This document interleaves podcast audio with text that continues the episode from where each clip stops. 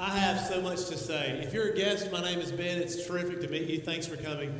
I love our Christmas music, and today is a terrific day for you to worship the Lord with us. So, a couple of things off the top. Number one, man, I'm so jealous of y'all's talent. You guys are like skillful musicians, and I am absolutely a buffoon. So, do what? I'm coming. Be patient, please. Hey, this is my turn. Is not your turn. Like I, I would be doing this, right? Seriously, you guys, you guys are terrific. Thank you for coming to use your gifts and talents. We're impressed. Y'all thank them for that. And now, like, no joke, every Wednesday night our choir, our choir has been working hard to be ready for this. They take this day super seriously. They would want nothing more than you to sing these songs and hear these words and interact with Jesus in a way that opens a whole new appreciation for the love of Christ, for the, for the act of mercy that God has given us in Christmas. And so our choir has worked super hard. They've been amazing. To, and I love you guys. Like, I know that y'all don't see yourselves as performers as much as you see yourselves as worship leaders and worship influencers in our congregation. I love you for it. I admire you. I, I love what you guys do. So thank you. So let's thank our choir.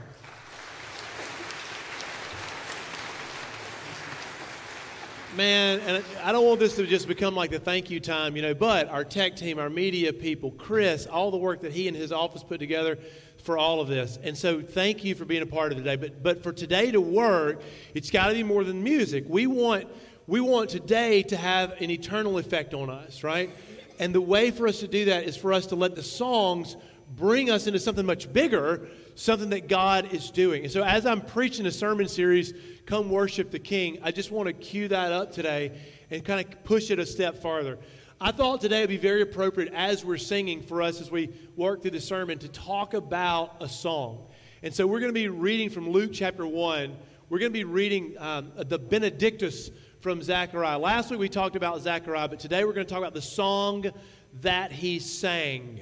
And I've only got a few minutes. Today's going to be a little shorter than normal. But if you will, let's go ahead and put the sermon uh, slides on the, on the screen. I want to tell you something as we get kicked off. Just while I'm kind of bragging on church, you're not seeing up there?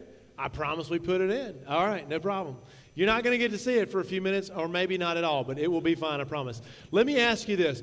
If God were to write your song, like if He were to come and say, listen, hey, hey, Ryan, hey, Sally, hey, church family, what, what is your song? If you looked at the way God worked in your life, if you looked at what God did in your world, what would your song sound like? What would be the chorus? What are the verses? What are the lines? What's the topic? If I ask you to write a song about what God has done in your life in the last 10 years, how would it go?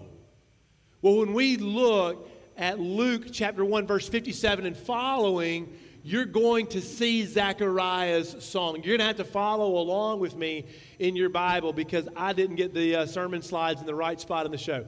So you're just going to follow old school in your Bible. Take your Bibles out, Luke chapter 1, verse 57. Let's take a look at the text. This is right after Gabriel met with Zacharias and told him that he would have a child. This is his Benedictus. I'm going to look at verse uh, 50, 67 to begin. His father Zechariah was filled with the Holy Spirit and prophesied. Praise be to the Lord, the God of Israel, because he has come to his people and redeemed them. He has raised up a horn of salvation for us in the house of his servant David, as he said through his holy prophets long ago salvation from our enemies and from the hand of all who hate us, to show mercy to our ancestors and to remember his holy covenant, the oath he swore to our father Abraham to rescue us from the hand of our enemies and to enable us to serve him without fear, in holiness, in righteousness before him all our days. And in verse 76, the song makes a, a major shift, a new stanza. The first stanza, the one that I just read to you, is about Zechariah's response to the glory of God, remembering a promise to Abraham. This is an Old Testament way to talk about salvation. Oh, you guys are geniuses. I see what you did. To talk about salvation and God's redemption. So the first stanza was about God redeeming his people, but this last bit is specific. It's about this kid, this baby, about John the Baptist who's going to be born. John's job is the same as our job. John's job is going to be get people ready to receive Messiah, to worship Christ Jesus and follow him for the rest of their lives. So let me read that stanza. Look with me now in verse 76. And you, my child, will be called a prophet of the Most High. For you will go on before the Lord to prepare the way for him, to give his people the knowledge of salvation through the forgiveness of their sins, because of the tender mercy of our God, by which the rising sun will come to us from heaven to shine on those living in darkness, in the shadow of death, to guide our feet into the path of peace. Keep in mind that this is when John is in the womb. Wouldn't it be cool if we were singing over our babies this way? Imagining and praying about how God would use them, about what men of God or women of God they would be, how they would bring peace and bring wisdom and bring love and bring hope and bring joy. All right, well, I want to talk about this, this song a little bit. This song that Zechariah sang. It's a, it's a praise to God. He immediately says, Praise God. That's why it's nicknamed the Benedictus, Benedictus Dominus Deus Israel. The opening lines in Latin, in the Latin Vulgate, kind of got it popularized. But I, want, I wanted to think about three things in this song specifically that I think should help you and me to be able to write our song of praise better. So, this Christmas season, as we're coming to praise Jesus, as we're inviting people to worship Christ with us, our song can resonate with clarity. So it'll make a difference. So, a couple things. The first thing I want to point out to you that this song is not about the baby. This it's not about the gift that Zachariah and Elizabeth are receiving. This song is not just about the gift. Now let me kind of let me kind of narrow the focus for a moment, all right? I mean, Zachariah is standing in a moment. This is his miracle. Like he just met the angel Gabriel like nine months ago. He was told that he was chosen by God to bring the prophet into the world that would open the way for Messiah. That in his old age and with Elizabeth's barren womb, they were going to be blessed with life where there was only death. Like, this is Zechariah's moment. But even in this moment, where God had answered his prayers, where God had worked in a powerful way in a moment of his life, Zechariah's song is not about his blessing. Stop and look. I know the end of it is a prophecy towards John, but most of this song is really not Zechariah just saying, You finally seen how good I am. You finally blessed me. Thank you for what you've done for me. No, no, no, no, no, no, no. Zechariah's song is not about what happened to Zechariah. It's about the character of a God who is saving and redeeming us. Let me, let me pitch it this way. Like, we gather on Sunday morning celebrating the resurrection of Jesus because we know that we are the ones proclaiming the gospel to the world. Good news. And what is the good news? The good news is that God, in Christ Jesus, through his death and his resurrection, he has defeated evil. Like, we win in Christ. We're invited to his family, adopted into his home. We're part of his kingdom. We live in a new creation where there's no more hate, greed, racism, or death, no more dying, no more sin, no more anguish, no more hate. We are invited by God to join his movement, to join his family. I think of it like this Man, God is laying out the banquet table for the Messiah. And the good news is that I get a seat at the table. It's almost like I feel like when, when John, when Zechariah looks up and says, John is coming, he recognizes that the character of God who is redeeming the whole earth is so good that as God is redeeming creation, as God is saving souls, as God is giving people life where there was death, as God is defeating evil, as God is saving creation, man, that just overflows onto you and me. And we get all these tiny blessings and these huge blessings. But all the things that are falling over into our life that are overflowing from the gospel, where goodness from God is coming into your world and your world and your world and my world, where He's answering prayers and changing our futures. Like, I, I think of these as like the blessed table scraps from Messiah's table. That God is doing this big thing, but He's invited us into it. So when John starts to sing, he knows the song is not about himself. He recognizes that he has a beautiful line in a song that is older than creation. That, like, we sang this line a few minutes ago. Like, can you imagine the oldest song, the song from, like, that, that the angels began to sing when the angels were first created? That goes so much farther back than anything we've ever written or anything we've ever sung. And, and Zechariah recognizes that what's happening in his world is just the next line in a very old and beautiful song about a good God who's redeeming his people. The second thing I want to say about this song that points us towards the gospel is he sings that that you have come to his people to redeem them.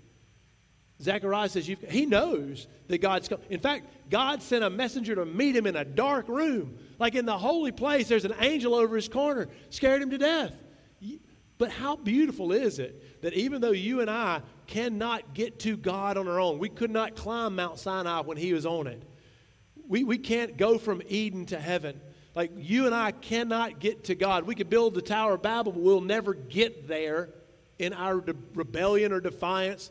Listen to me, we cannot get to God, but it's so beautiful to me that in the gospel you and I declare, He has come to us. Like in Christ, that's what we're celebrating. That God was willing to wear skin and walk and hurt and be hungry, be mocked and spat upon. Like God has come down. This is the character of the redemption of God. The gospel is good news. I'm not saying that you can earn your salvation, that you can be religious enough or good enough that God might like you and keep you out of hell. I'm telling you something more beautiful than that. That this oldest song of the goodness of God is that He has come to you in His strength to do what we could never do in our weakness. If you were writing your song to God, how would those lines go? How did He find you? When did He come to you? Who reached out? Third thing that I think is beautiful in this song, as we think about the gospel and his song, is it says clearly that in, in Zechariah's song, he says, You save us from our enemies. Look, he's raised up a horn of salvation, salvation from our enemies. And he says even a little bit later that he remembered the covenant to rescue us from the hand of our enemies. No, whoa, whoa, whoa, whoa, whoa, wait, wait, wait. Zechariah had a meeting with an angel, Gabriel, who told him his wife was going to be pregnant. A pregnant wife is not the same as you've rescued me from my enemies. Why is his song about deliverance from enemies when really the miracle here is about a baby in a barren womb? The answer is because he recognizes the way you and I will rise above Satan and demons and the wicked people that hate you, the way that we will ever conquer our enemies, it's not through strength or generals or laws, it's through a baby that John was going to point us to Christ Jesus. That his death on the cross and his resurrection from an empty tomb really would be the rescue of Israel from their enemies, not by might, not by power, but by God's Spirit. Christ Jesus is going to rescue you from wickedness and evil and hate and harm and hurt. And how does he deliver us from evil? The most powerful evil, like from demons that influence nations to the bully on the playground that just wants to beat you up on Monday. How does God rescue us from enemies? And the answer is in Christ Jesus in this age and in Christ Jesus in the age to come. And so Zechariah recognizes that this gospel song is worth singing, that the miracle that happened to him is connecting him to a gospel that is redeeming the cosmos. And that's worth singing about. So, what about you, right? What about you? What has God done in the last year or the last five years that you would add to your song to tell us about how this God, who is redeeming creation through his own love, has brought you into the song. That how he's made your line, your tune, your melody a new, a new layer, a new harmony in the praise that should echo from the corners of creation to his good name. So, about John, we, we wrap up with this glance at John. He specifically talks about John in verse 76 and following. He talks about the gospel. He, he says four things about John. And I, and I would imagine this is four things that Zechariah will raise John to know. Four things about John's life and call and ministry that when I read these four things, they're exactly the same as your life and call. I mean, you could sing these over your daughters. You could sing this over your sons. You could remind yourself of this in the mirror. Four things he tells John in verse 76 through 79. He says to John that you are going to be called a prophet of the Most High, and this is your job. You're going to tell people about salvation through the forgiveness of their sins. Listen, I'm not preaching a righteousness on your works. I'm not telling you to try harder or do better. I'm telling that your sins are washed, forgiven, and cleansed in the righteousness of Christ Jesus because he took your place. And you have that same message. Do you have friends or family whose self esteem is in the ditch because they don't believe they can deserve anybody's love? Why don't you tell them their sins are forgiven because of God's love for them? that they are forgiven, that that guilty conscience can be absolved. John's going to need to know about the mercy of God, and you're going to need to tell people about the mercy of God. John's going to need to know that Jesus is coming to lead you from darkness to light, and it is time to change paths. So that's one of the things I love about our Christmas Eve service that you know when the lights go down and we light the candles and we start to sing, it just reminds me so clearly that we are walking in the valley of the shadow of death. We are people in darkness in a world that is beautiful but so broken. But Christ Jesus comes to show us the light. He is the light of the world. Be people that show this to, to your neighbors. And finally, hey, John, you're going to point us to Jesus, and he's going to bring peace. And I know that's I know that's the candle coming up in a couple of weeks, but is there anybody in the sanctuary today that would say, Man, I have found peace in Jesus? I had a restless soul. I could never satisfy my own self esteem. My identity never measured up until I found Jesus. And He has brought me a peace that is hard to explain. Well, Zechariah met God, and God did a, a thing in his life. Zechariah wrote a song about it his Benedictus. Praise the God of Israel. Well, if you wrote your song today, what lines would you add? What work has he done? And what work is he doing? How would your lines, your stanza, add to the song that is older than creation, telling of the character of a God who comes down to redeem, a father who expands his family to broken, forsaken, forgotten, or arrogant sinners like me, who comes to us in Christ Jesus to redeem us from our own soil. I want to invite you to think about responding with me. I'm going to ask Chris to come and take my spot. I'm going to come to the floor so that he can have some room. But I'm inviting you to respond. The altars of the church are open. Maybe this Christmas season, as we're talking about love, maybe it's time for you to just come kneel at the altar and just thank God for what He's done in the past year. Maybe you're asking for wisdom and clarity from God in this moment, just to respect Him. You want to come before your church family privately and kneel here and worship and pray and ask God for wisdom or clarity. Maybe you have friends or family or sons or daughters or family or fathers or mothers who are walking in darkness today, and you want nothing more than this Christmas to connect them to Christ Jesus. Come and pray. The altars are open. If you're ready to give your life to Christ, I'm here to pray with you. If you want to come and intercede, the altars are here. Please flood them. Let your prayers be worship to the Lord. I'll pray over us. We will respond. Father, I love you and I ask your blessing in Christ Jesus that you would grant us wisdom and courage. Open our eyes to see his glory. Lord, open our eyes to feel overwhelmed by his love. Help us understand the gospel. Help us live this Christmas season, Lord, on purpose to worship you. I pray, God, that you would let us bring others to worship Christ and that in this moment of decision, your Holy Spirit would reign and rule in our church. It's in Christ's name I pray for this. Amen. Sisters, brothers, stand up and respond with me.